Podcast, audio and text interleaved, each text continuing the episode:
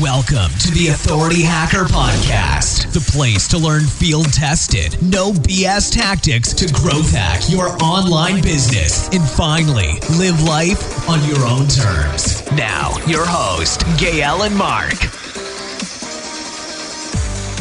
Hey guys, welcome to the Authority Hacker Podcast. Today I am not just with Mark, but I'm with Perrin as well. So uh, I don't know if you're you're not really a guest here, Perrin. You're just you're just hanging out, basically. How's it Part going? of the scenery. Yeah, I don't. How's it I, going? I don't get treated like a guest for sure. exactly. How's it going? Uh, I- you didn't say your how's it going, everybody. So I just I just felt I like know. it would be missing if you didn't say that on the podcast. So go ahead. I'm so sorry. I'll have to do it next time.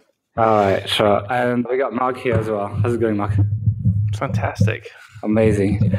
Let's get started right away, actually. And today's topic is going to be how small sites beat big sites, in general, like maybe ways you can use to beat big sites if there is big sites in your niche. And I think it's it's a problem that's you know, especially for review sites like the stage one type that we're telling people they should build, has been cropping up more and more for a long time. The kind of like best type keywords and so on were smaller affiliates realms only. And I think bigger brands started to realize how much money there is in these in these types of keywords. And you know, back in the day, if you googled like a lot of like health type keywords, you know, like best type keywords like best diet for women, etc., you'd get like a Livestrong that would rank for it, but they, they wouldn't have any affiliate offer or anything. They didn't really understand what people wanted. But recently, you know, there's been a lot of examples of, of big brands essentially investing in the types of queries that the people on our scale typically go after. And that's been a problem that's been cropping up a lot. I think for Tung, for example, from Cloud Living, his site on uh, skincare got went down quite a bit because of that. So maybe Perrin, you can tell us what happened with big companies coming in. Yeah. So the article I always like to point to when I'm talking about this is a really great article on ViperChill. It's called How 16 Companies Are Taking Over the SERPs. I highly recommend you go read that. It's at viperchill.com forward slash Google hyphen control. And basically, the thrust of that article is about a huge media company called Hearst Media. If you've never heard about Hearst Media, they are a massive media company and they own huge brands that have online presences, but also lots of offline presences. But there's stuff that you know. So it's like Elle Magazine, it's Esquire.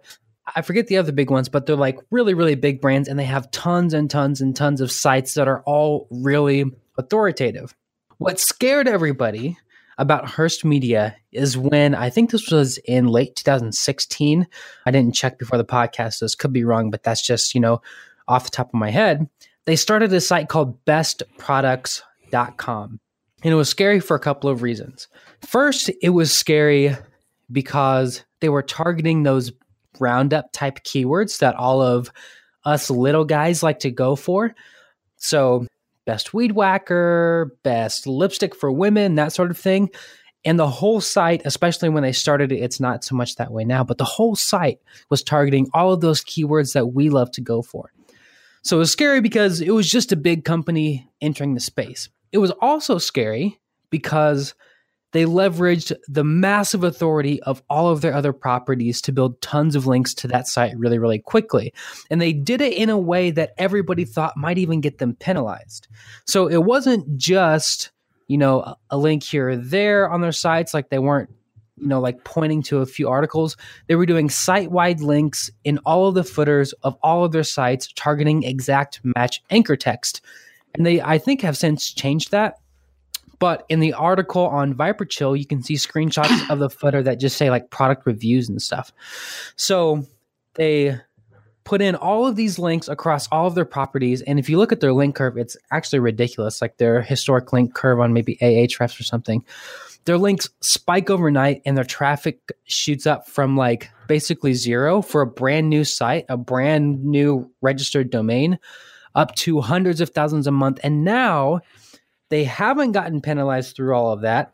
And they're getting millions of visits a month and they're ranking for all of these roundup type keywords. So it's very yeah, scary. Ahrefs says 2.6 million organic visits, and we all know Ahrefs underestimates usually. So yeah, Right. And it was really scary to a lot of people. And when this article came out, there was not a huge panic, but definitely a mild panic, and everybody was talking about it because there's this fear.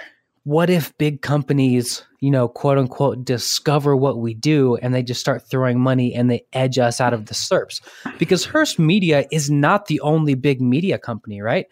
There are other media companies who we are seeing start to do similar things. So, one of the most notable ones is like CNET, who is reviewing like basically all tech products, PC Mag, and lots of similar tech companies are going after all of the roundup type keywords for oh, tech. Oh, PC Mag, yes. Yeah, PC Mag is crazy. It's a really good case study if you want to put it in Ahrefs.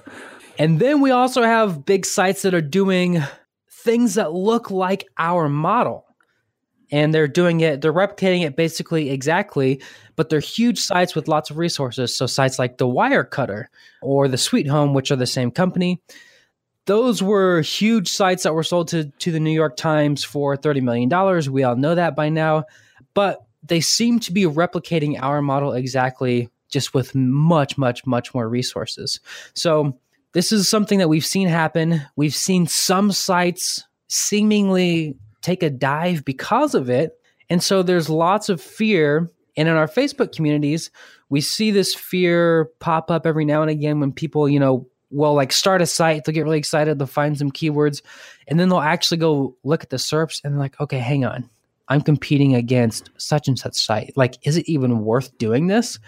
So not only is the industry at large feeling a little bit of unease because we're seeing all these dollars come in, but people as they're starting their sites are looking at these sites these bigger sites as if they're the competition. So it's a really important topic to discuss and there's quite a bit of fear, and the market is changing. So, before we talk about whether or not it's even possible, maybe you guys can talk about your take on just this shift in the industry as big sites start to come in. Mark, what do you think?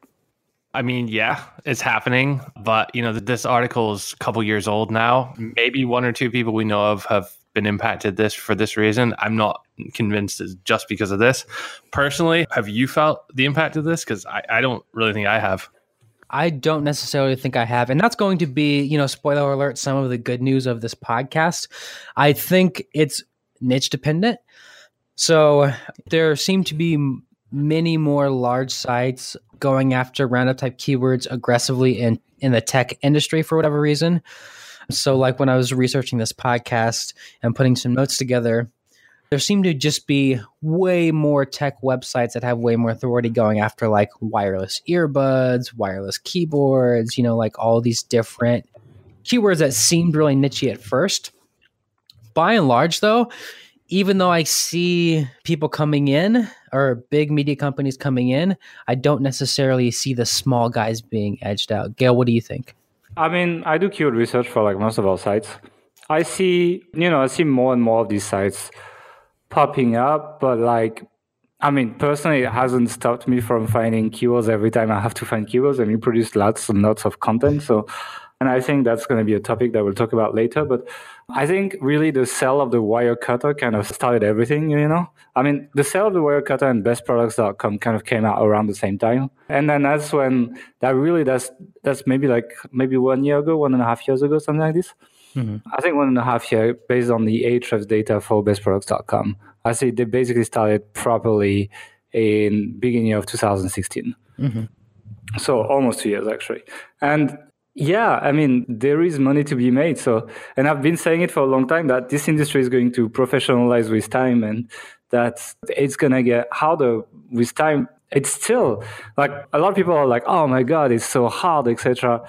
But I'm sure you look back like in 10 years and you'll be like, oh my God, it was so easy. Why didn't I try more things, etc. In, 2000, in 2009, when I first started, people were saying that back then. Uh, and it wasn't true then. It's not true now. I don't think it's going to be true in 10 years. I think you're right. The trend will continue in terms of professionalization, as you as you called it. But sites will be getting better and better. Uh, the competition in, in niches will heat up a bit but for many reasons, and many of which we'll discuss on this this podcast, I don't think there's ever not going to be a space for the little guy. Yeah, And I have a theory on that. So, and and this kind of leads us to the transition because, like, the main question of this whole podcast is like, can small sites compete with big sites? And the answer is yes. And we're going to spend most of our time today telling you how specifically you can beat big sites.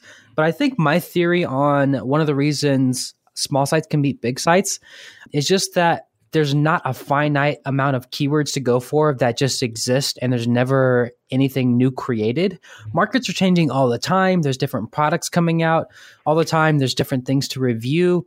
Search trends change all the time. So there's always new space being created in the market and we can fill that just as well as any of the other ones. So looked up some examples that show small sites beating big sites and I think it shows it pretty well. And keep in mind, if you're going to go Google these keywords yourself, this is as of this recording. And now, since these SERPs are being updated on a real time basis. These are obviously subject to change, but just real quick, if you want to look up some of these, hopefully they're the same when you see this. HerePup, a site that I used to own, is beating AKC.org for Pomeranian price. AKC.org is one of the biggest dog associations in the world. A site that I use as an example all the time, Best Crossbow Source, is beating Amazon and Walmart for the keyword Barnett Wildcat C5, which is a type of crossbow.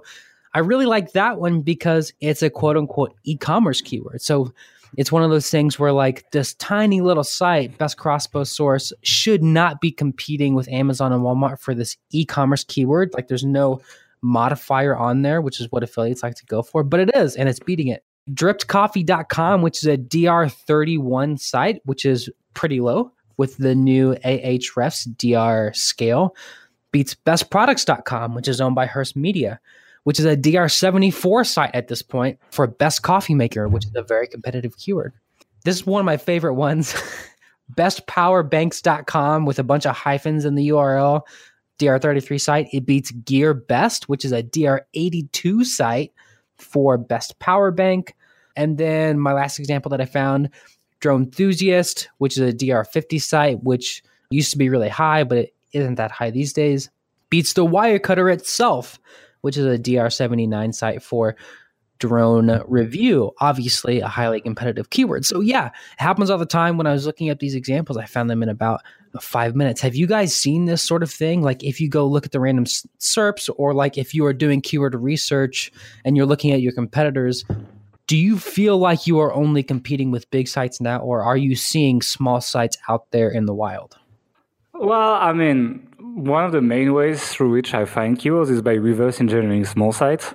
So I kind of like find these little pockets of keywords with like that haven't been hit by the the big sites yet. But then you know I, I reverse engineer. Like let's say I find a good keyword. So like maybe I don't know. I took this example last week. So best shower drain, and like I'll find I Google it and I'll find a low domain rating site ranking for it. I'm like, oh, that's an interesting keyword, and I take that URL put it in Ahrefs and kind of like find like all the keywords they rank for. And then I kind of Google these keywords and try to identify how hard or easy they would be to rank for. And then when I do Google these keywords, I'd say like there is big sites, but I would say they're, they're making up like less than 10% of the population at this point. So it's not, you know, it's something that that's definitely started appearing. But I also feel like a couple of big groups have invested in it, but it's not like everyone and their mother is doing it as well at this point you know, it's, they, they still haven't realized how much money can be made in that stuff. So, and the big groups tend to have like, you know, a, a dozen URLs maybe, and they're all in very specific verticals. So, you know, when you work within a single niche, there's maybe like four or five of these sites that you're competing with, but you won't find them on every query far from it, you know? So, if we were going to ask the question, how do we beat big sites? We have mm-hmm. a few different tactics, and we've made some notes here. I think I'm going to let you guys take the first one. We're already talking about keyword research, and I think keyword research is one of the most important or easiest ways we can sort of beat big sites before we even get started actually building. So, Gael, why don't you talk a little bit more about that? How do you how would a small site beat a big site with a good keyword research strategy? I mean, first of all, like don't go head to head with them necessarily. It's like it's like I think it's in the art of war. It's like picking your battle is like one of the best ways to win the war. You know. So I think first of all, it's like if a big site is ranking number one, maybe don't go after this keyword. because you can find many others. Try to identify sites that do well in your niche and see what's working for them, as I said earlier, and then try to emulate that. And then when you find the stuff that these small sites do well at, usually when you Google these keywords, you find more smaller sites that are kind of like in that niche, and you just start making a big list of people and, and look at what they do. I think another interesting thing as well is search volume. So like the big sites, they tend to go for the really big keywords, whereas and that's something that actually you taught me at some point. Like I used to go for like two, three hundred searches per month, but you were like, no, for HerePup, you know what? If there's like twenty searches, I still go for it. I still make money and so on. I started doing that on Health Ambition, and it worked pretty well. And usually, like you know, when, since we talk about the best tech, so like you know, for ex- if you go for best perfume, it's probably going to be quite competitive. But if you go best perfume for teenage girl or something because you're trying to make a gift, then that's going to be a lot less competitive. And these big sites, they tend to not go for these kind of keywords. They tend to just go for best perfume and hope for to rank for all of it. But when you have a more specialized article, you kind of that's when you can compete essentially. When you have an article that's specialized in that sub niche. And if you check our submission, we do we do that a lot. We don't do like we, t- we tend to write for a lot of variations for a lot of different situations where it's warranted that you, you'd want a different product. You know, you won't buy the same perfume for a teenage girl and your grandma. So it, it's, it makes sense to make two different articles, but most of these big sites, they will not do that. So if you mix that with like looking at small sites that do well, you write more specialized articles and you, you're not afraid to go for low search volume because you still make a good return on investment together, it's like a good way to to go for keyword and research, also the people say. in that dem- demographic. So if you're a teenager in the perfume example, you're much more likely to click on the result, which is targeted yeah. towards you, than just yes. a general best perfume because you know it's it's more relevant to you. Mark, why are these big sites going after almost exclusively these huge keywords and not the small ones? Because there's more money in it at the end of the day. If they're ranking for perfume or best perfume, the volume they're getting is significantly higher. Volume of traffic getting significantly higher than any other smaller keywords that we are talking about before. So it's great. They have the resources. They have the, in the case of best products, the authority to go for this, to compete. They have the money to spend on really good content in many cases. They'll go for it. I mean, that like that's what companies do. They seek out the value and they try and exploit it. Yeah, I would still argue that okay, there's more volume in that one single keyword. I agree, but in terms of return investment, I'm not sure they make more money. You know, like um, per dollar spent, like revenue per dollar spent. If you think about it, like you can make a small site that has like these very specialized articles that don't necessarily take a lot. Like you don't need to have an office, you don't need to have like all these crazy stuff, etc. And you can rank for it. So it doesn't take a lot of resources to get these keywords. While these big companies, yeah, they can rank for the big keywords, but they also spend big bucks. So for every dollar invested, I think it, it can be quite comparable, sometimes even better for small sites, you know? Yeah, I mean the cost is a huge factor. If you have a big company with an office in New York and many levels of middle management, a big legal team, and all that kind of stuff, like they can't afford the small wins. Like they need to go for the big yeah. wins. Each employee in that case needs to be generating a, a much higher amount of, of income than a solopreneur who's just started a site, for example. It's almost like to go back to Sun Tzu thing. It's like a different battlefield you're you're fighting mm-hmm. on. That's I think one of the key principles in keyword research.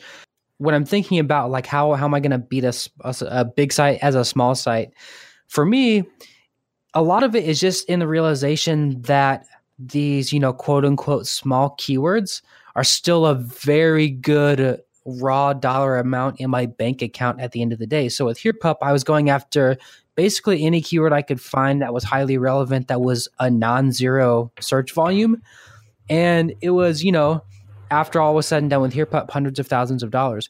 That doesn't make a huge dent for a major dog company or something. For me, as a solopreneur, it's huge. So there's a little bit of, you know, what ROI means for a big company versus a small company and what the value of a small amount of traffic is versus, you know, the huge amounts a big company might need. Yeah, so it's kind of like it's worth your time to do that, but it's not necessarily yeah. worth their time to do that. It's a good point though, what you said around going for just anything that has any traffic.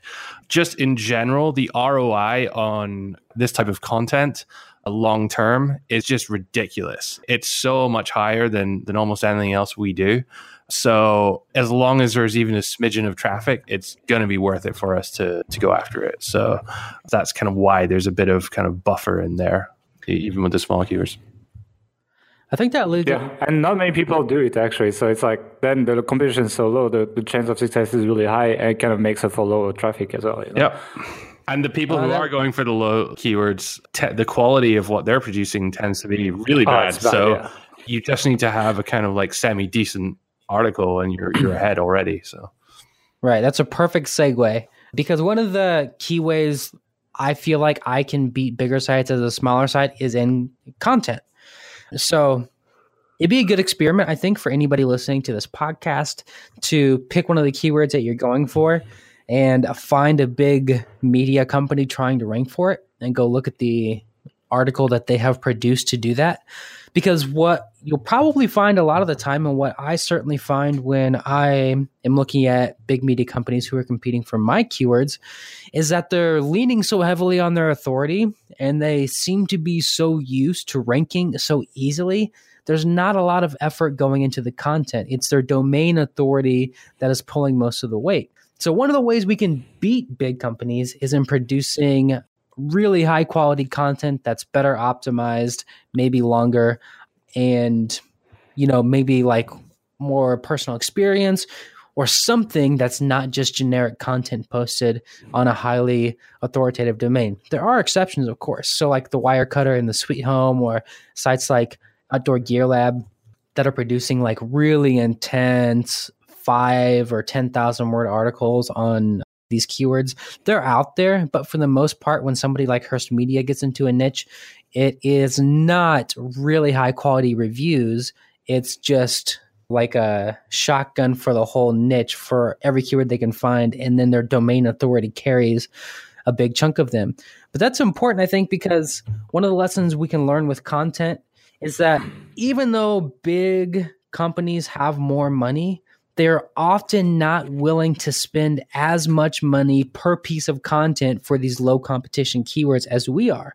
We're willing to spend as much as it takes to get two or three or 4,000 words, or maybe we sit down ourselves and we spend five hours writing an article or whatever.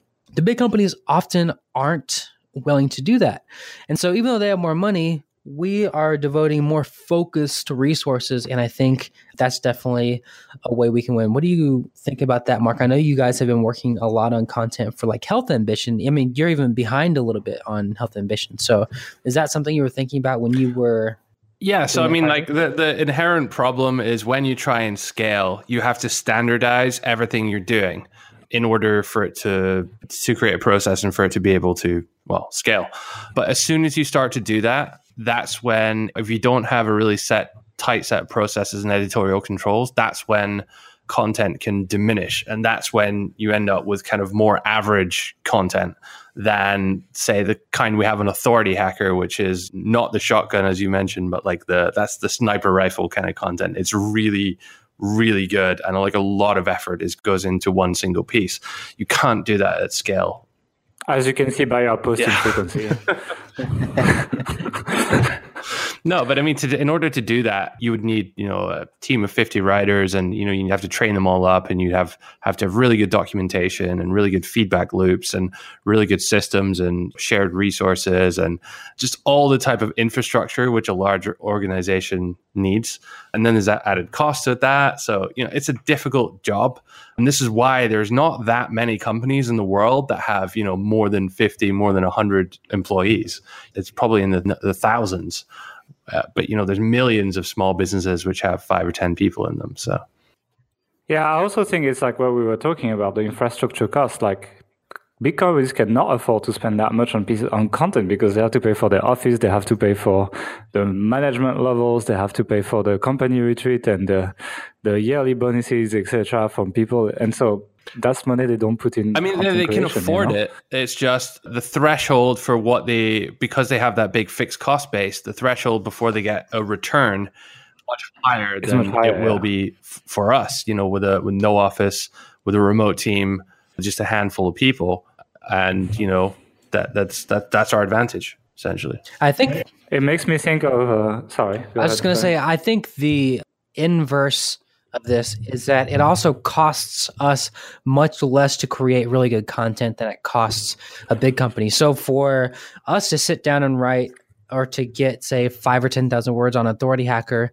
it costs us vastly less than it's going to cost the new york times to create a 10000 word piece not that i'm much cheaper than those writers but it just with all of the overhead for that company we can create you know quote unquote epic content much cheaper than they can because we just don't have the other business overhead that they do. Yeah, and these organizations you mentioned the New York Times, you know, they they locate in big, expensive metropolises around the world because there's big talent pools there, and they need to have several universities and you know uh, that whole ecosystem of talent in order to just sustain themselves but that also means that they're not able to like leverage cheaper remote offshore type people and therefore, yeah, another reason why their their costs are so so high. There's very few organizations that that are are large, you know, hundred plus people that are completely virtual as well. I think TopTal is is one of the only ones that I, I'm aware of at the moment. IBM tried it, but I think they've kind of gone back on it now. So yeah, cost cost a huge huge issue. Along these same lines for content and creating good content, it's actually kind of related, maybe not completely related, is this idea of relevance. So when we're looking at big media companies going after either the same or similar business models to us, that is to say, targeting review and roundup type keywords and trying to earn affiliate revenue. One of the big trends that I'm seeing is that these companies are almost always going broad right? So if we look at companies like bestproducts.com, it's basically every kind of product you Any can think product. of, or like top10reviews.com, it's like every kind of product you can think of. Stuff like the Wirecutter is a little bit more specific. It's like technology, but it's still basically every single category in that vertical. And it's not just technology. I mean, they review like fishing like, rods like and everything, vacuums like. and stuff. Yeah. So these places are going broad. And I'll go back to one of the examples from earlier because I think it's such a good example of how like a really little guy can beat a big guy. And I think one of the main reasons they're winning is because of relevance. And that's the best hyphen power hyphen bank.com. And that site is only about power banks, right? They've got long, good content on power banks, but they've got this little micro niche site. And I think people undervalue relevance in Google and when we were doing our article on silos, we found lots of examples of like hyper relevant micro niche sites beating really big sites. And it's because these big sites are so broad. So I think relevance is, is another thing we can keep in mind, not only as we're like building out our sites and like creating content, but like even as we are starting sites, like how niche do I want to go? Because I think one of the ways that you can break into a really competitive space in which there are lots of big media companies, say technology, is to maybe not do better content or maybe not only do that and maybe not build more links or something, but just go hyper, hyper relevant. Not writing about office supplies, but just writing about power banks. So you think that's what people should do? They should just narrow down, down their niches? I think it's one strategy. And I think we are actually even seeing this reflected in the big companies. So if you guys have been following the story of the Spruce, which is owned by About.com, About.com. they broke off. I think it was like their uh, like one of their home subdomains from about.com and turned it into the spruce and it's been doing very well it's getting lots of traffic what they're planning to do now is break it down even further into different sub niches so i think this is being reflected in even the big companies, there obviously is an extreme that you want to avoid. I would not make the website bestpowerbanks.com. But if you're in a highly competitive niche with lots of big players, I think niching down could be a relatively smart idea. Yeah, it's interesting. The about.com is almost the perfect example of like a completely generic site. It's just, yeah. you know, about stuff. And uh, I think, yeah, I mean, I think part of the I don't know why that's so funny. That's good branding. really though, you know, there's like nothing to it. It's just about some stuff. The where I was going with this is that who really gets invested in the brand about? Nobody.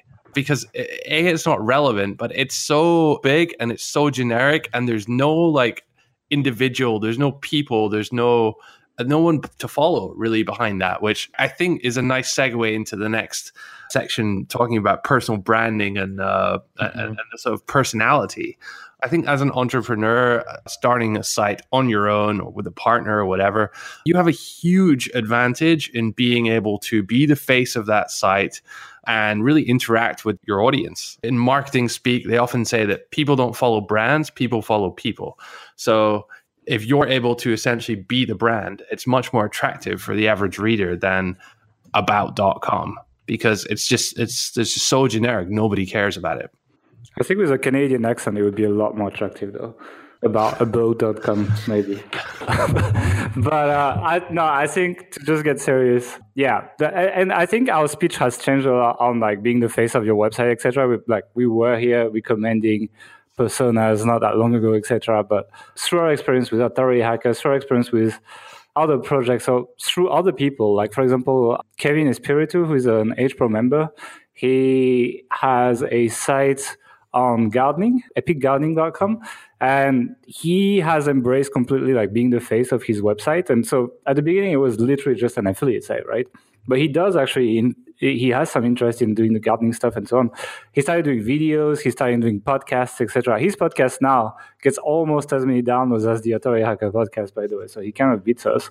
But like through doing that, he also now has a super active Facebook community that uh, he can drive where he can drive traffic to his uh, affiliate content. He has a book deal as well. It's like he's been contacted by a publisher. He's going to be publishing a book uh, probably beginning of next year or something. And overall, just the opportunity to build relationships with people by being yourself is is quite incredible. And that's something that big companies cannot do. So it's probably something that I I'd definitely be interested in in us like practicing more and just researching more and writing more about this year but it's bigger than we thought it would be. And now you can kind of bridge, like, even if you have like a, a, faceless affiliate site, you can slowly bridge it to be more personal and be more real. And it's also yeah. When you think about it, so the, the big brands are essentially doing the opposite of that. When you have fifty writers who are all trying to adhere to a single set of writer standards or guidelines or you know brand guidelines whatever you're essentially telling them be less like yourself and be more like this document or this this set of instructions. Um, so you you definitely lose like a little bit of edge in terms of how people can associate the the content with you and like how they feel about that and also stuff like that. So yeah, big yeah. fan, big fan of this approach. I uh, actually have a really good example of this approach. I am friends with Suzy Williams, who runs SuzyQuilts.com. I've talked about her in a few blog posts, and with her quilting website, she has been the face of the website forever. And really, her blog she started just because Instagram wasn't enough, right? So she had this like quilting following on Instagram, and people were like, Would you blog about this? And she was like, Yeah, sure. And so she's one of my best friends from college, and we lived in the same neighborhood in Chicago and stuff. So I would go help her with her website. I've moved away, but we still keep in touch. Usually we don't talk about sites. And I was chatting with her the other day, she, and she was kind of bummed because her Amazon revenue was down like $500. Now, the last time I had talked to Suzy, $500 would have been a really significant percentage of her total income. And I was like, okay, well, $500 could be a lot. Like, how much is your site making? And she told me the number, and I was just like flabbergasted. And I won't tell you how I, much. I, it's her business, but I, I was just like, wow. Okay, I respect it. So and it was uh, it was really cool to see because she has grown almost exclusively by leveraging her personal brand. Not only is her site doing really well now, and she's selling her own products and stuff, she's also gotten some really cool deals out of it. So, like, there's a Swedish sewing machine company who has paid her to be like the face of the company. She's done some paid videos for Craftsy. And she's done, I think, a quilt for Toyota that was in a TV commercial. None of that stuff would have happened if she hadn't created this sort of mini celebrity by being a personal brand on her site. And big companies cannot do that. I think maybe one quick example before we move on that I also really like is people like Tai Lopez. As much as I find him distasteful, he my favorite. Yeah, he uh, he's built a huge company almost entirely on a personal brand and also people like Tim Ferriss and things like that. But I feel like the trend for a lot of authority site builders and, you know, quote unquote niche site builders was to try to replicate sites that looked like big brand sites.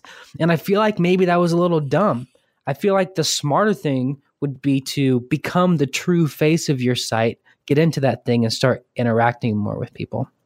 Yeah, the user engagement thing's really interesting yeah. actually because you know when you have uh, again a huge team of writers and then you have different people publishing and different people doing the images and different people doing the website and different people doing the comments it's all a bit disjointed and you never really have a kind of joined up like engagement with your users. A simple example is the Authority Hacker podcast. You know, we uh, we do it every week. There's a comment section. I go through them. I try to answer to as many people as, as possible. There's a guy, I think Freddie Cabrera was his name. Like he commented on the last three. I replied every time. I'm saying hello in the podcast. Hi, Freddie. And you can't get that level of kind of interaction if you have, you know, um, 50 writers and you know hundreds of thousands of, of pieces of content on your site. It's just too big for for any one person to manage. There's like a cognitive limit or something in that in that sense. And you know we saw it when we started authority hacker pro and the indeed the courses before that. You know the initial people in that community have like real relationships with us. You know we've met many of them in real life. It's something you just can't achieve when you reach a certain point in scale yeah, it's like it's not scalable. I think that's the, the takeaway. I think, and that's um, you know, when I did the podcast with Noah Kagan, he said that he said, "Oh, to start up and do well, do things that you cannot scale." You know, and it's things like t- talking to people one on one, sending an email to a single person. Like, I mean, I remember when we started Authority Hacker, I think we had like less than a thousand email subscribers, and we emailed them like, "Oh, how can we help you?" And they just replied back with like stuff that they could use help with. And we had time to like talk to each of them. Like if we did that today like it's like i'd be booked for the end of the yeah, year i remember many years um, ago um, when jobs was still the ceo of apple like once a year or something he would just go into the support department pick up a random ticket and just email them back personally often in a kind of borderline rude or kind of direct way, but like they would get an answer from from the CEO, and every time he did that, it would make, in some cases, front page news in some websites at least. The reason is because that's just so rare in a large organization for uh, anyone high up to to do something like that. But in a small organization, obviously, you can and use that to your advantage. As I said.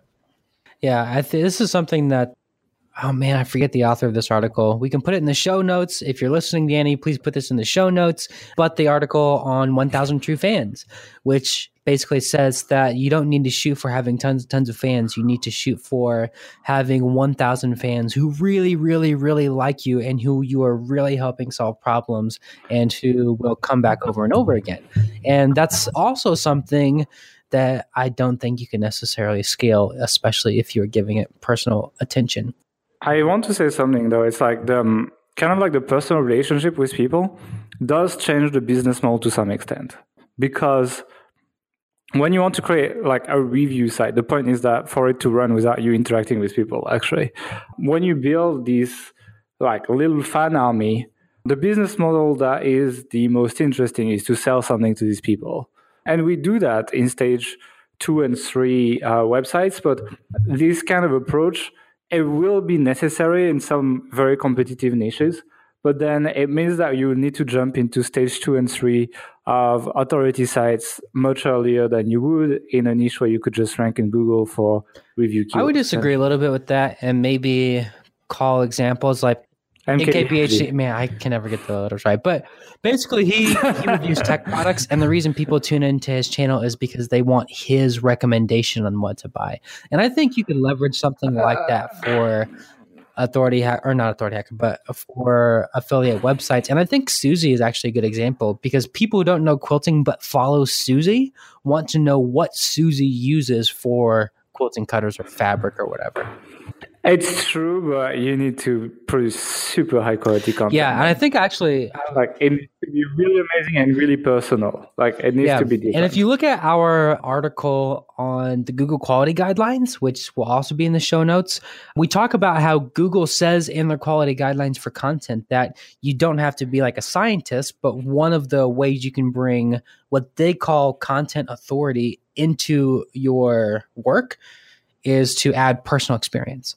But yeah, you know, like it's outside of the reasons a lot or lots of people start affiliate sites, which is to be totally passive. So it's definitely maybe not ideal for lots of people, but it does constitute a way you can beat a big site, I think. I think it still helps in the sense that it can help you build links. Um, even if you just want to make an affiliate site, just put your face out there and, and be a bit personal in like if you're reviewing items like I mean read some of my reviews on Authority Hacker, you know what I'm talking about. I mean when I reviewed Buzz I think that was the first review I wrote. It's like there was essentially a 1000 word rant on how people are headless chicken building links or something. And like really, really, really personal. But that was actually one of the most popular posts on the site for a long, long time because of the amount of personality that was injected into it. So when you're the person that wrote the article, injected this much personality into it, and at the same time reaches out to other webmasters, it gives you a lot more clout. You're the guy on the website essentially, which is not like being the guy on TV or on the newspaper, but it's good enough.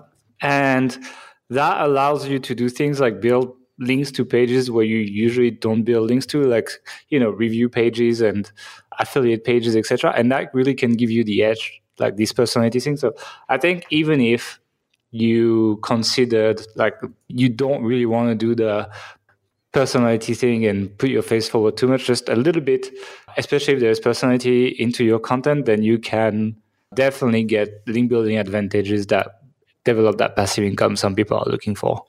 Yeah, let's talk about that because when we look at the data and when we are talking to our friend Tim Soulo from Ahrefs, shout out to Tim, what we see all the time is that one of the most important metrics for like how pages rank in Google is page level links.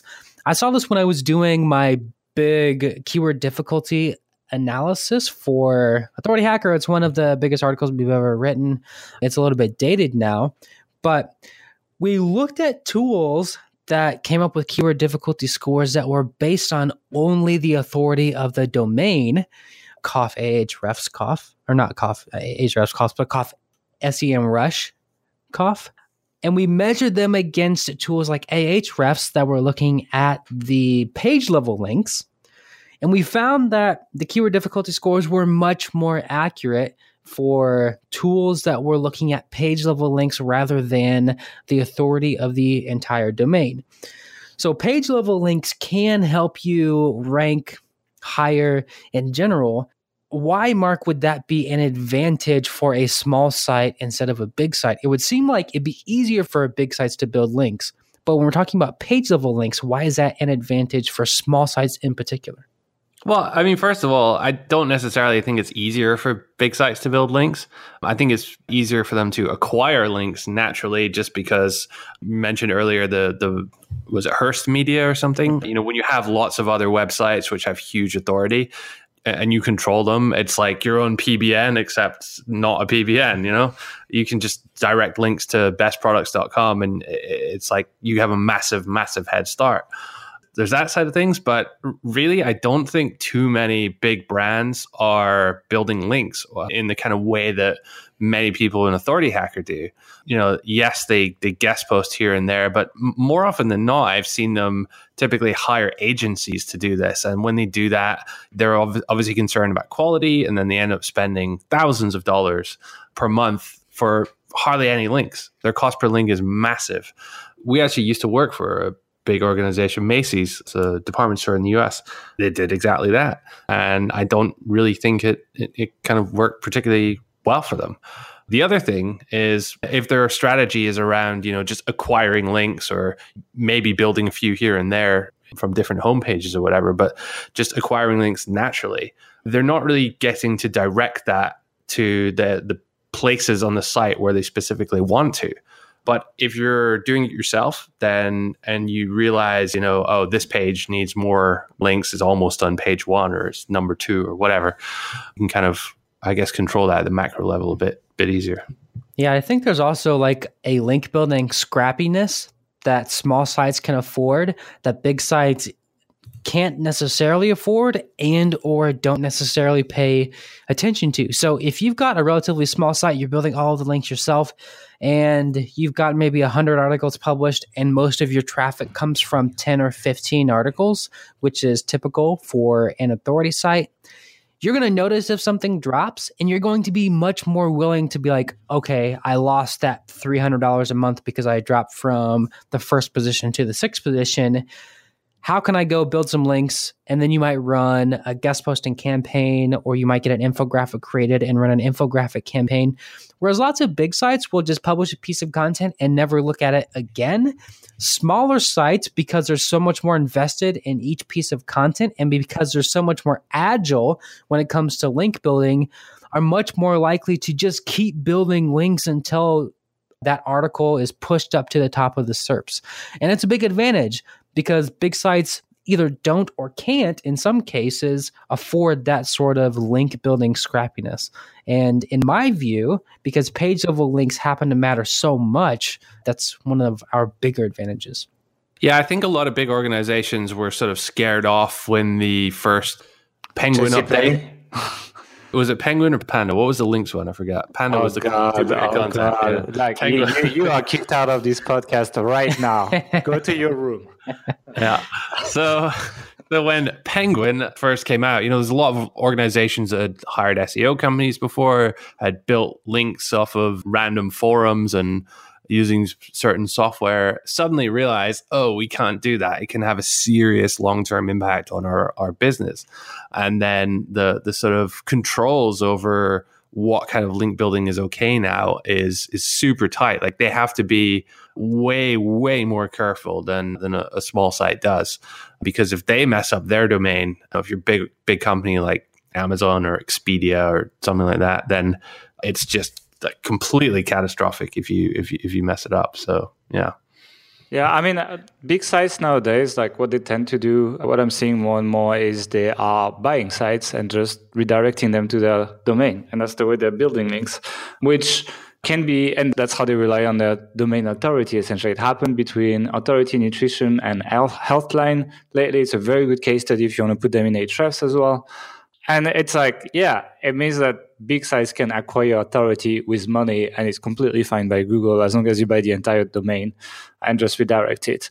But it also means that exit opportunities do exist for small time business owners. Like you could literally just be building a site and then just like sell it to a big brand for like a million dollar, two million dollar. Exactly what happened actually to Authority Nutrition. I think he sold that site for like several million dollars to Healthline and I think he's going to be there with them for like a year or two or something. But then he's cashed out in a big, big way and built that site in just a few years. So the fact that these big players are getting interested in the area also means that you can have really big paydays because you might be acquired at some point, which is essentially what startups have been doing in Silicon Valley, for, Valley forever and how a lot of people got really rich. So I actually find that part exciting because there's that world where if you get big, you can acquire other sites, and there's also massive acquisition opportunities ever since, basically ever since Wirecutter was acquired by the New York Times. Yeah, tens um, of millions acquisitions are a real thing now. You know, totally. Taking one step back to talk about the agility, I think we skipped over a couple sections here that we laid out that feed into this idea of agility when talking about link building. And that's just the speed of being able to cover something and the dexterity to be able to keep content fresh. And I think those are kind of the same thing. So a lot of big sites and big companies in general are highly bureaucratic and slow moving, lumbering machines. Small sites are often much faster when it comes to content production. So, say something crazy happens with Amazon, Amazon Apocalypse, they change their fees. We can write about that tomorrow, right? Or something happens with SEO, there's a major update, we can publish a podcast on it tomorrow. Bestproducts.com isn't necessarily going to be keeping tabs on everything or refreshing old content. Small sites really can. And so that usually or that can come out to like a first mover's advantage. And also, it can come out to more valuable single pieces of content in the long term because you can keep refreshing old content, which is a lot easier to do if you only have like 100 or 200 articles published on your site. This doesn't feel maybe as big as, of an advantage to me. What do you guys think? Does it feel like a big advantage to you? I feel it can be a big advantage. It, it's also, I mean, it is possible when you're a one man show to just like jump in and just do things I've done it quite a bit at the beginning of Authority Hacker, just like, oh, big Google update, you know, be the first one to like publish a podcast, be the first one to do something like this. Uh, I'll have a bit of a more in-depth discussion because usually you have the news sites that kind of like cover it the minute it comes out. But they really don't give a lot more information than the public information available. Rather, but like if you're able to give a bit of an expert opinion on things and how things are going to change, etc. And if you check these podcasts, there has been a lot of opportunities in which we've done that, like when there was this pop up update, when there was the Amazon update, when there was all of that. I think it's a great, great way to get on the radar of your audience because your audience, when this kind of stuff happens, they want to know what's happening. And it's usually, despite the fact that there's all these news articles, as I said, they're really not that interesting. Once you've read one, you've read all of them. And this is also a great way to kind of like piggyback right social media. So I would say if you're just just starting out and nobody's reading your site, not my favorite way, but if you have just a tiny bit of an audience, then yes, because this audience can like share it around, talk about it, etc. And that's a great way to expand your regular readers' audience. So that's what I think. Let's move on to this idea of like cost. Now, of the three of us, Mark is the cost and business systems genius. So I am probably going to pass that off to Mark because I'm not good at saving money. But as far as cost goes, what do you feel like makes that an advantage for small sites and what does that look like in practicality? So, I mean, I think we've already covered it. To be honest, the cost savings are you you don't have the big office, you don't have the infrastructure, you don't have the fixed costs, you don't have the super high salaries. You can be more nimble with you know hiring from cheaper sources you can you know leverage not having an office and doing the whole remote organization in order to get really good people for less than they would perhaps need in a major you know western european or american city so fundamentally that's the advantage you have you don't have big legal departments you don't have expensive finance people to to pay or boards of directors, shareholders to to contend with. It's just the general nimbleness of being a small entrepreneur. Do you feel like that advantage slips away as you grow? Because we're kind of in a funny spot with lots of our companies where they're getting big enough that we need to spend money on some of that stuff. So maybe you're in a unique position to yeah, I mean it's the it's the unique challenge of of scaling any company. It's not just an authority site. If you're you know a hairdresser or something, you you face the same challenges when you get past the first sort of handful of employees in the tens or twenties, and and that's where you really have to have everything kind of like tight in terms of your your organizational structure. Even just like simple things like email and file sharing and you know meetings it, all has to go well because the the small cracks in the in the process become magnified the more people you you throw into into the mix. And once you get past a certain amount which is usually 15 or 20, which is kind of the amount one person can kind of stay on top of at a push. I wouldn't necessarily recommend it, but it's kind of what one person can can manage at a limit. Once you get to the edge or, or beyond that, then typically the owner will just kind of lose control, which is what happened to us in our, our last company. So yeah, lesson learned. But there's definitely huge advantages you can you can have because you know now we have a full time designer working for us, and that's great. If anyone's looked at any of our websites at all recently, they couldn't um, tell we have a designer. we haven't we haven't launched any of our uh, our new uh, our new sites. The new health ambition uh, redesign coming, and it's so much better. But in the past, we've we've hired designers here or there to help us out, but we haven't really had someone whose sole focus it has been to make this look amazing. And we have that now because we can we can now afford to to do that. Our team's big enough that it warrants it.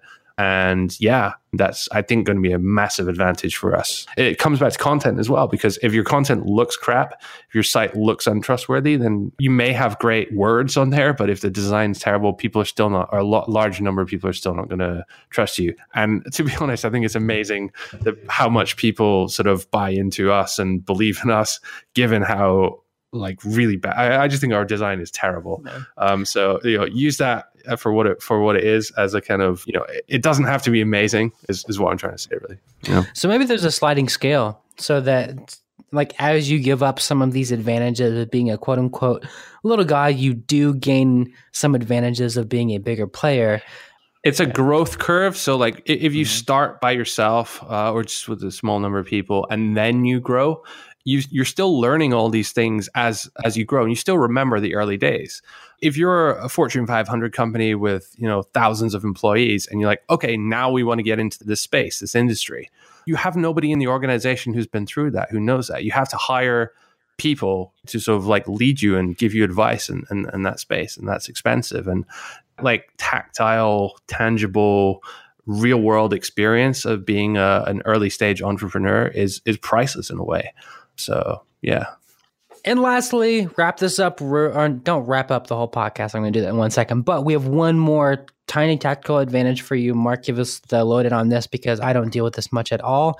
Legal stuff. Big guys spend huge amounts of money on legal. How is that an advantage for small business owners? Well, I mean, everyone needs to take care of themselves from a legal perspective. Like nobody wants to get sued. We're not sort of saying to skirt the law by any stretch of the imagination, but bigger organizations are usually or more often than not targeted than smaller organizations in lawsuits by government agencies such as the FDA. Amazon is super super careful about, you know, all its the advice it gives its affiliates, like the wording that you have to have, you can't mention price, like all these things and they care about it so much more than most other affiliate programs frankly. And the reason for that is because they are the biggest e commerce retailer out there. And so if the FDA wants to make a statement, if they want to actually go after someone for infringing on what is quite often than not laws which are really, really difficult to adhere to fully, like if they want to go after Amazon, they will find something on Amazon. So Amazon isn't just like kind of skirting the law, but they're they're really leaving it a wide berth and they're they're really playing it extra, extra safe. Many organizations, many large organizations have to do that, uh, not just for uh, against to protect against government agencies, but against you know being sued by other companies.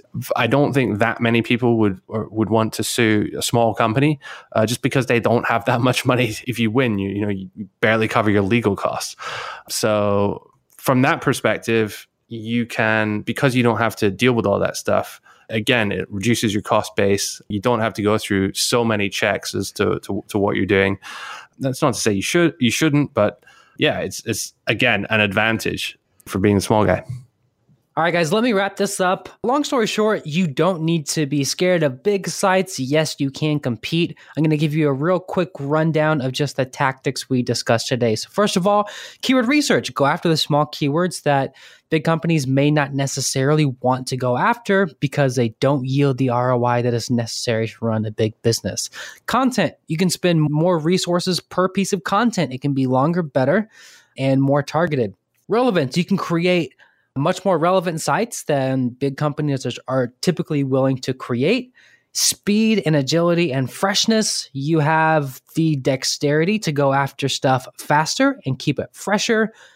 Personality and personal branding. So you can be the face of your site, which can lead to authority, a more engaged audience, and in some cases, lots of other business opportunities. Costs, as long as your costs are low, uh, your ROI is going to be better than big companies most of the time, at, at least from a percentage standpoint. The real secret sauce, I think, out of all of these, probably my favorite tactic, if I was going to pick one that was the most powerful, I would say page level link building. We are more capable and more willing to build page level links until something makes money than a big site or a big media company might be. And then lastly, legal stuff. This isn't necessarily something you need to do. You should take care of yourself from a legal standpoint, but it's more about just not having to deal with the incredible headache of legal stuff that big media companies need to deal with. So I would add on to all of that as we wrap this up just a little bit of theory that we don't need to be scared of the big guys because we need a much, much smaller piece of the market to be independently wealthy. And we can work harder for that tiny slice than bigger companies are willing to. Do you guys have anything to add before we wrap it up? Just in case I forget if we said it at the start, but the show notes for this podcast will be on authorityhacker.com forward slash small hyphen sites. So all the links, everything we mentioned before will, will be on there. Cool. Yep, that's basically it. That that was the best outro of any podcast we've ever done. So I don't think I have anything to add. okay. Oh, uh, you, you want a good outro? Here's a good outro. So this is actually episode 99 of the Authority mm-hmm. Hacker podcast. And next week is the big 100. So I think, guys, what do you think? Do, should we do something special for it? We're gonna do like the best the most ridiculous stuff we've said in the podcast. uh, over hundred episodes. That's all the things we were wrong about. That'd be wonderful. yes. Like just listen to the predictions episode. It's fine. anyway, we'll figure it out, but we'll try to do something special next week. If we don't, we'll still be here. Thanks for listening, guys. We'll see you next week. Bye. For listening to the Authority Hacker Podcast. If you enjoyed this show, don't forget to rate us on iTunes and send us a screenshot on authorityhacker.com slash bonus to claim your free premium Authority Hacker training.